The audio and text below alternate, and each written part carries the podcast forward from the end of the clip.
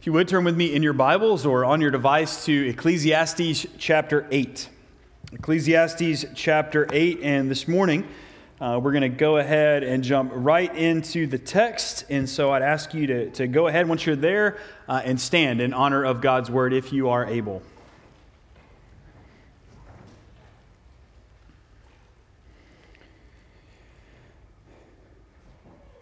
Who is like the wise? And who knows the interpretation of a thing? A man's wisdom makes his face shine, and the hardness of his face is changed. I say, keep the king's command because of God's oath to him. Be not hasty to go from his presence. Do not take your stand in an evil cause, for he does whatever he pleases. For the word of the king is supreme, and who may say to him, What are you doing? Whoever keeps a command will know no evil thing, and the wise heart will know the proper time and the just way.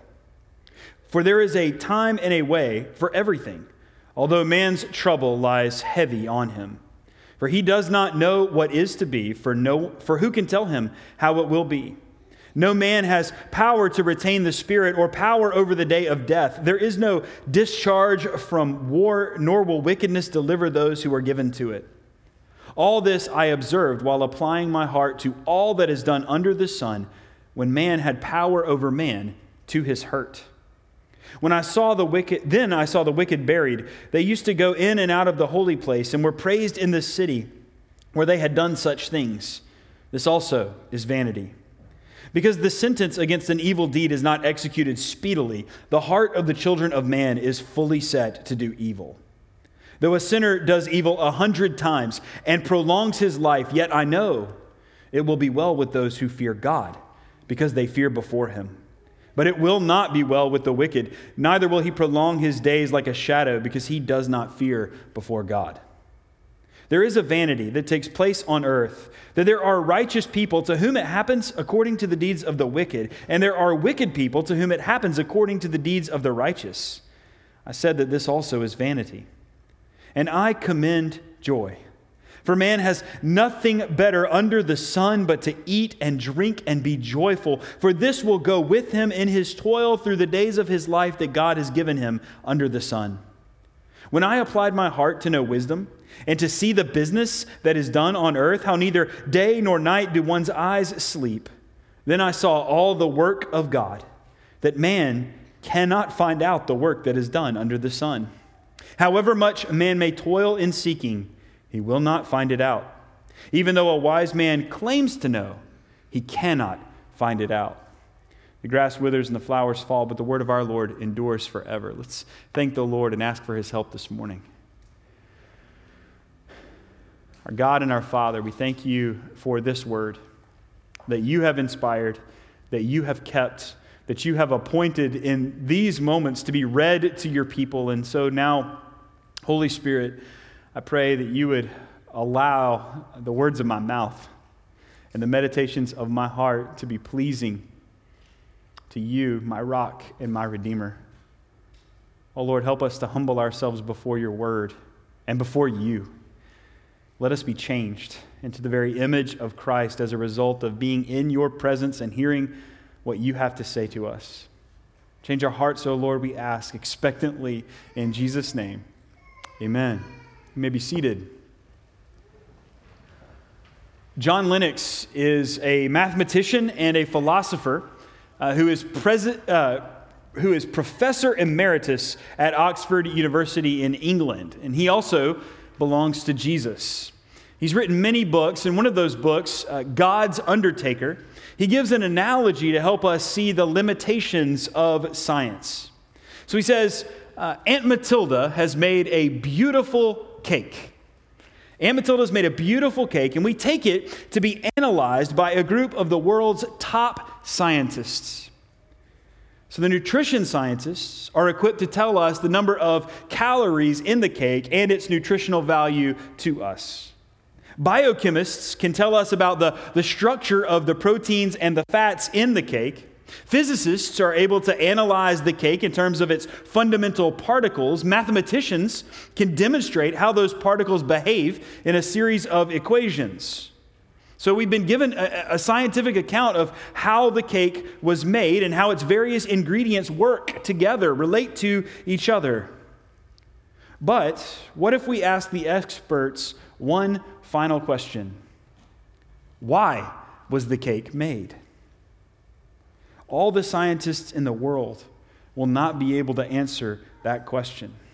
The only way we will ever know the answer to that question is if Aunt Matilda tells us if she doesn't disclose the answer to us. The plain fact is that no amount of scientific analysis will enlighten us.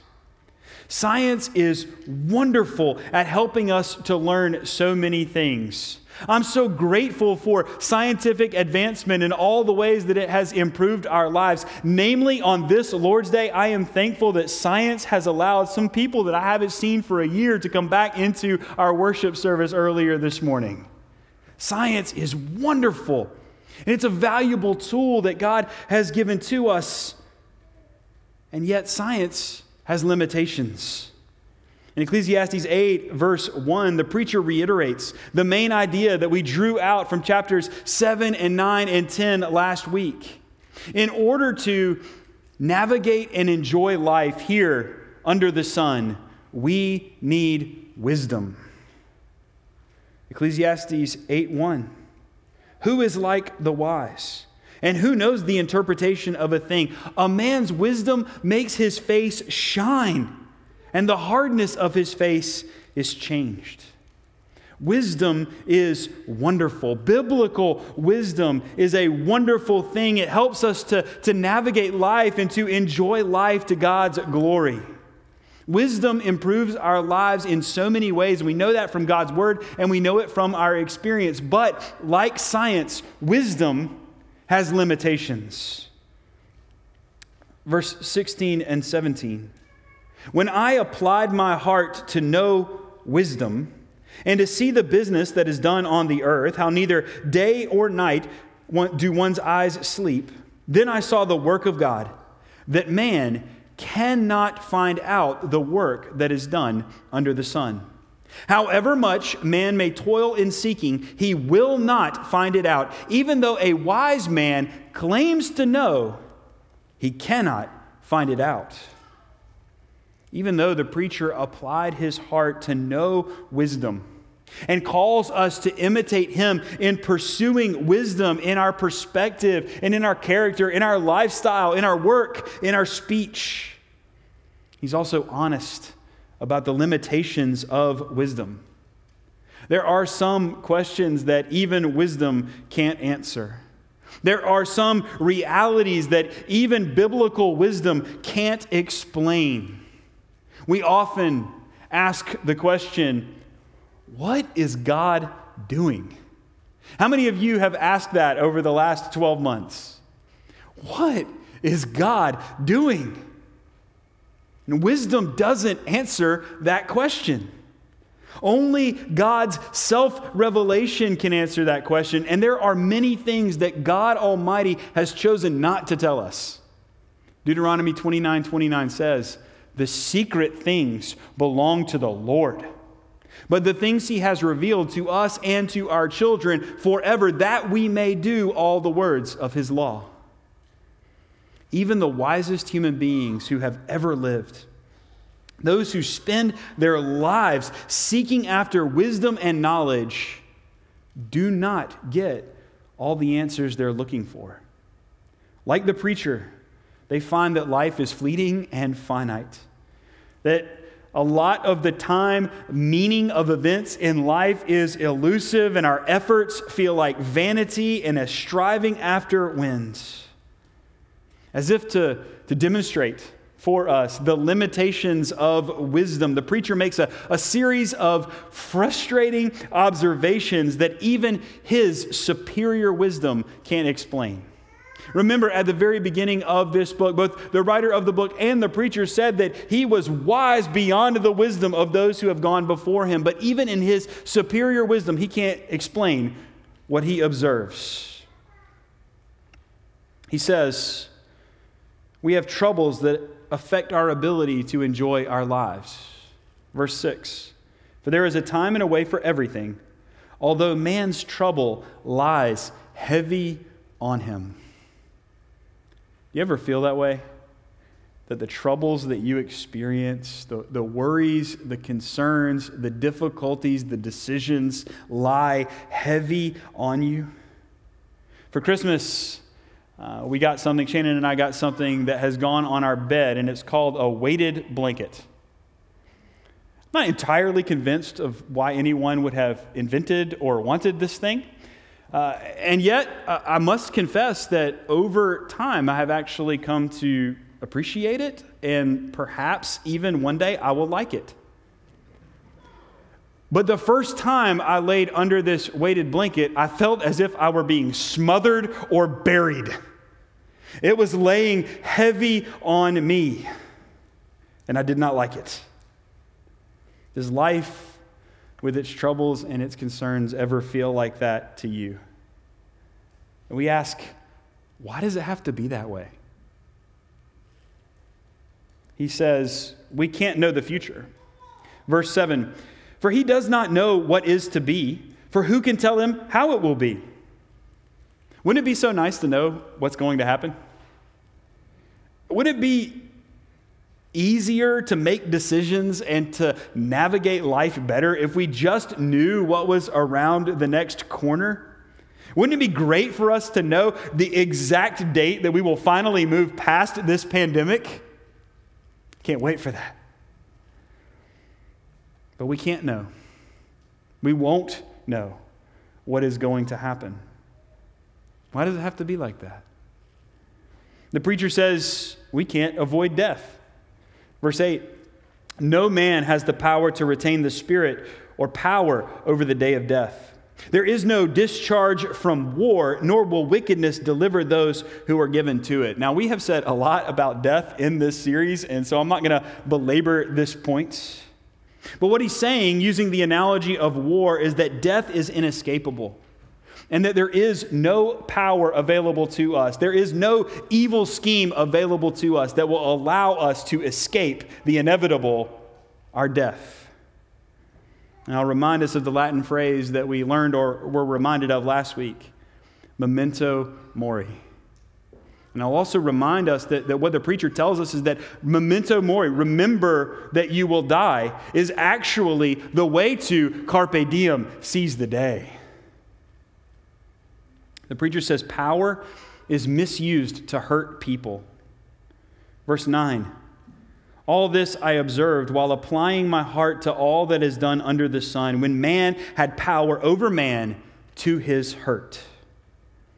A couple of Sundays ago, we talked about how uh, in our culture there is a, a movement uh, to define everything in terms of power dynamics. Ultimately, those who have power are seen as automatically bad, and, and, and those uh, who don't have power are seen as automatically good. And so you have two categories of people the oppressor and the oppressed. And we said that relationship to power alone can't make a person righteous, and it can't make a person unrighteous or wicked. But we did say that that those with power do have a responsibility to those who are without power. Jesus said, To whom much is given, much will be required. But here's the problem everyone, whether you have power or whether you don't have power, everyone is a sinner. And when a sinner has great power, he can do great damage to other sinners. And we see this throughout the Bible from Pharaoh to Nebuchadnezzar to Ahab to Herod to Caesar. And we see it throughout history, right up to the present.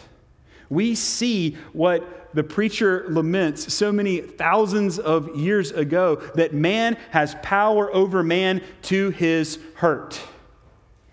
And it's a sword that cuts both ways because the one in power can absolutely hurt the person who doesn't have power, but in doing so, the person with power actually also hurts themselves, whether they're aware of it or not. The preacher says the wicked make a show of religion. Verse 10 Then I saw the wicked buried They used to go in and out of the holy place and were praised in the city where they had done such things. This also is vanity. I want to be clear here that the wicked does not refer to secular, sinful people, but to religious, self righteous people. What were they doing? They were performing their religious show before others so that they could be seen and praised. And this reminds me of the wicked religious leaders in Jesus' day, about whom he said, Beware of practicing your righteousness before other people in order to be seen by them. For then you will have no reward from your Father who is in heaven. Thus, when you give to the needy, sound no trumpet before you as the hypocrites do in the synagogues and in the streets, that they may be praised by others. Truly, I say to you, they have received their reward. But when you give to the needy, do not let your left hand know what your right hand is doing, so that your giving may be in secret. And your Father who sees in secret will reward you. And when you pray, you must not be like the hypocrites, for they love to stand and pray in the synagogues and at the street corners, that they may be seen by others. Truly, I say to you, they have received their reward. But when you pray, go into your room and shut the door and pray to your Father who is in secret, and your Father who sees in secret will reward you. It's Matthew 6, verses 1 through 6. And two questions come to mind as we think about how the wicked make a show of religion. First, am I among the self righteous hypocrites who perform religious activities to be seen and praised by others? Am I among the hypocrites who perform religious activities and duties to be seen and praised by others? And two, why? Why does God let these hypocrites make a bad name for his church among our neighbors? The preacher says justice is delayed in verse 11 because the sentence against an evil deed is not executed speedily and that evil thrives. Justice is delayed and evil thrives. The heart of the children of man is fully set to do evil. He says that evil people prosper and good people suffer. We see that in verses 12 and 14. Though a sinner does evil a hundred times and prolongs his life, there is a vanity that takes place on earth. There are righteous people to whom it happens according to the deeds of the wicked. This is where we get our saying, no good deed goes what? Unpunished. And there are wicked people to whom it happens according to the deeds of the righteous. This is why the prophet Jeremiah cries out in his book, Why does the way of the wicked prosper? So if you have ever asked that, you are in good company. Human wisdom here under the sun does not tell us why we have troubles that lie heavy on us, why we can't know the future, why death is inescapable, why power is misused to hurt people, why hypocrites get away with using religion for their own gain, why justice is delayed and evil thrives, why good people suffer and wicked people prosper. It doesn't make sense to us. And it will never make sense to us. It makes us want to throw up our hands and say, Vanity, vanity, all is vanity, and a striving after wind. It doesn't make sense. And it will never make sense to us, except that one day it will. Human wisdom is limited. But divine wisdom is unlimited. How do we keep going in this world full of hevel, this world full of vanity where even wisdom cannot give us all of the answers that we want? How do we keep going? The preacher tells us two things. He gives us two things to do trust and obey. Trust and obey. See, in a world where our wisdom, the failure of human wisdom to figure it all out, frustrates us. It makes us angry. We lament that we cannot understand what is happening under the sun. The failure of human wisdom to figure it all out, brothers and sisters, is actually a very good thing and a blessing to us.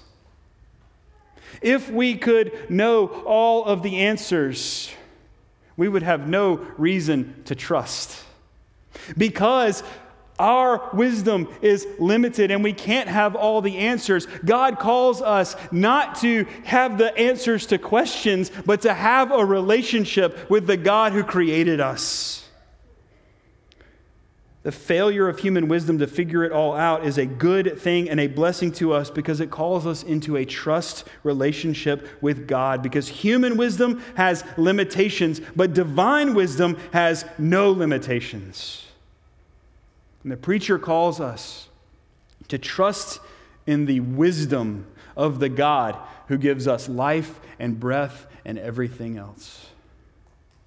So there's this progression in Ecclesiastes where the preacher looks at the world and laments how everything is. And then he pursues ways to figure it out, including wisdom, and he finds that he can't figure it out. And so he looks upward to the Lord.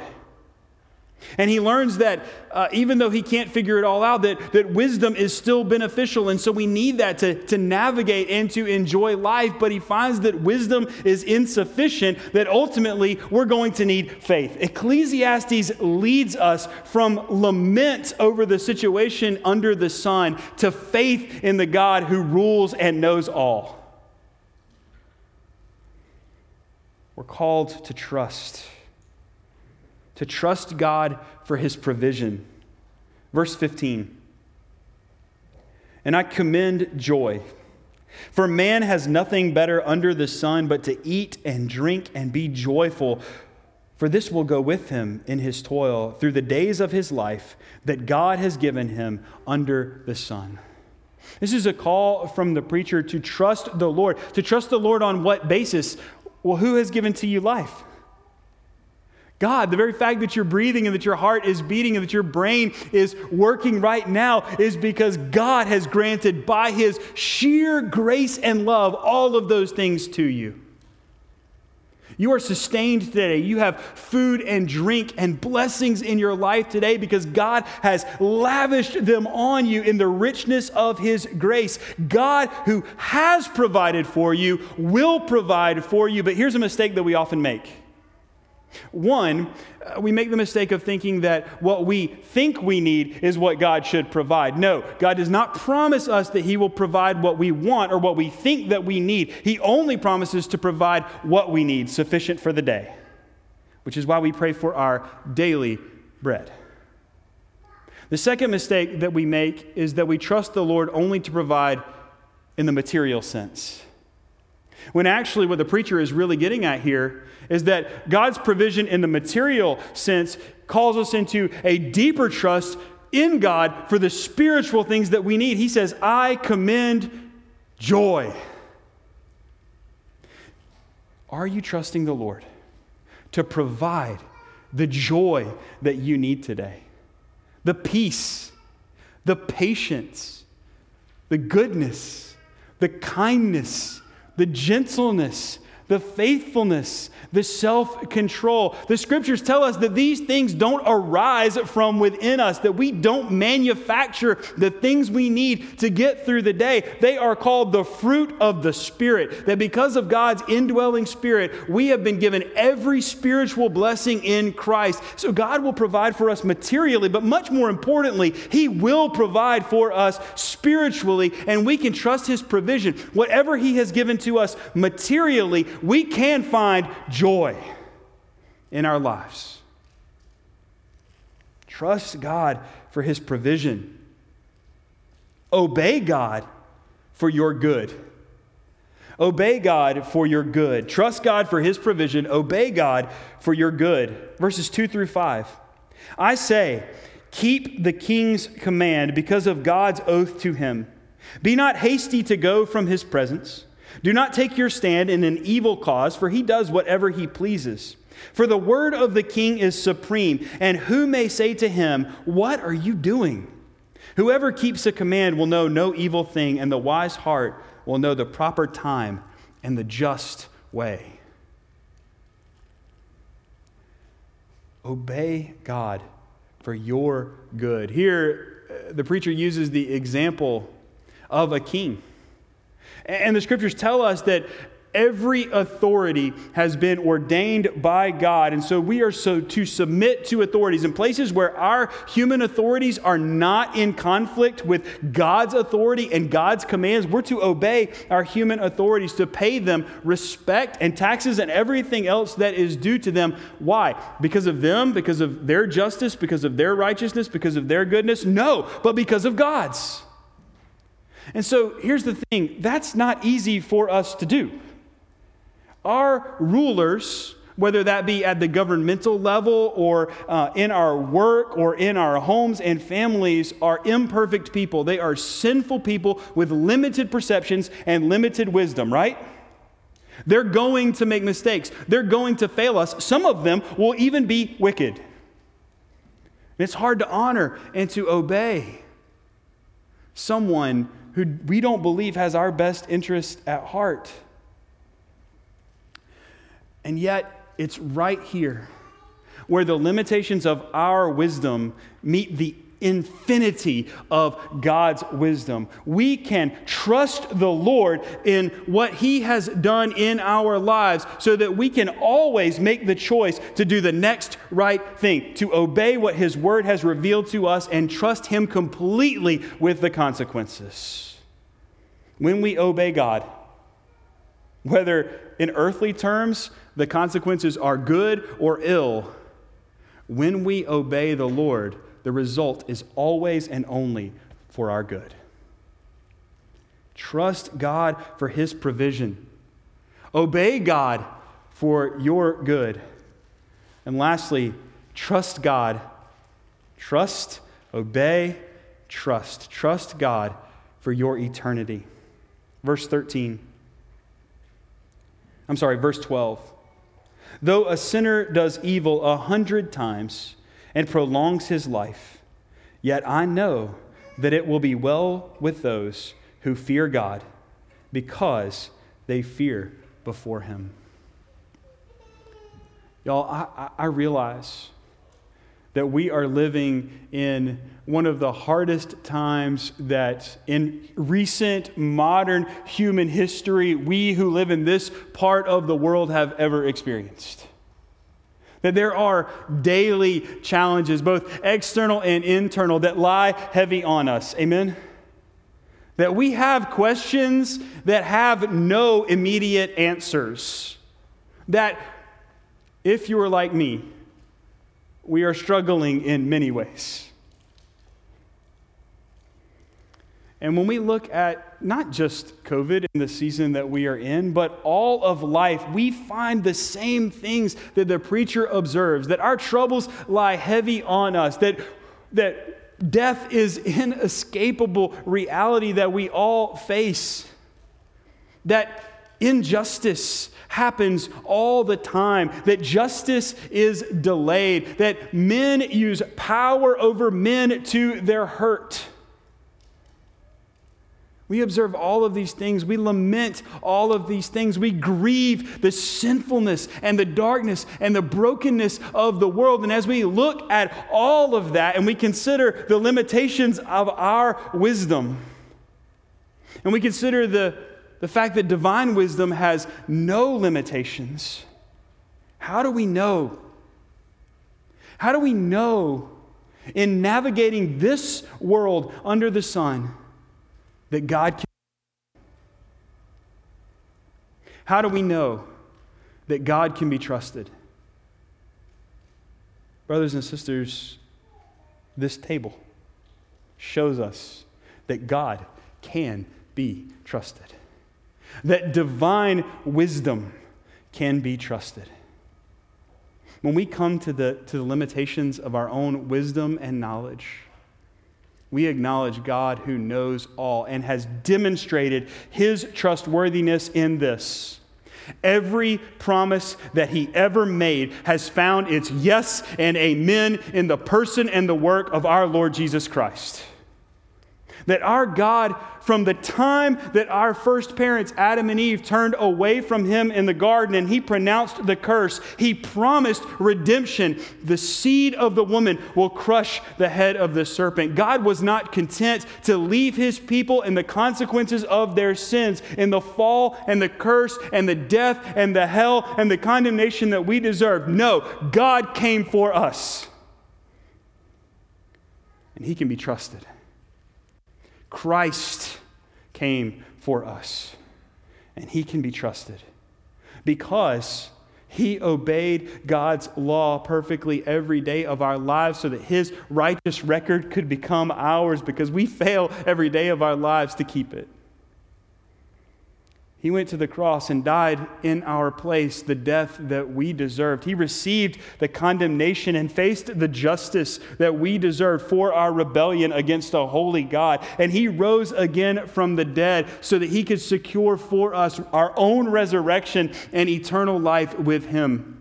Brothers and sisters, we do not have all the answers now. Wisdom has limitations, but one day, one day, because God is trustworthy and because God is sovereign and because God is all wise, we will have all of the answers that we so desire.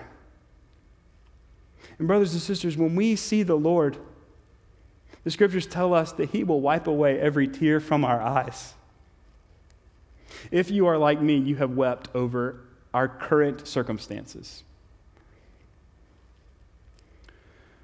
And the scriptures tell us that God our Father will validate that, that He will acknowledge our sorrow, that He will affirm that the world that we lived in was hard and broken and dark. But what He will do when we see Him is He will reveal to us what He was doing through it all. And that He will show us that if the darkest moment in human history when we crucified the very Son of God could be the greatest breaking of light into creation that ever was and the crushing of our enemy forever, then even our suffering and our sorrow and our death has meaning. We may not have access to it now but because of what Christ has done for us with his broken body and his shed blood, we will have answers one day to the praise of his glorious grace. And this table tells us the story of the Savior who came to save sinners. Let's ask the Lord's blessing on our time together around his table. Heavenly Father, we thank you for sending Christ, our Savior. Lord Jesus Christ, we thank you for your obedience to the will of the Father, to be crushed for our iniquities. Thank you that it is by your wounds that we are healed.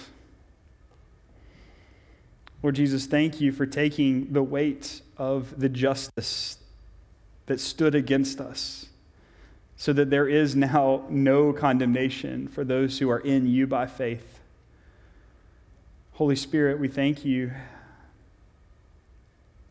that you minister to us in our hearts, proclaiming to us through this table the truth of the gospel and testifying to our spirits that through the work of Christ we are the very children of God. Thank you that this is to us a means of grace by which you nourish us and strengthen us, that we might go out into the world and trust you and to allow our obedience to flow from that trust. Oh Lord, I pray that you would in this time take these common elements that will remain common elements, just bread and juice, but that you would set them aside for a holy purpose, that in this moment we might be spiritually feeding on you, Jesus, our Savior, so that we might be strengthened in our faith, in our trust, and strengthened in our resolve and our endeavor to new obedience today and in the days to come. Thank you for preparing this table before us, O Lord. Bless us through it, we pray, expectantly. In Jesus' name, amen.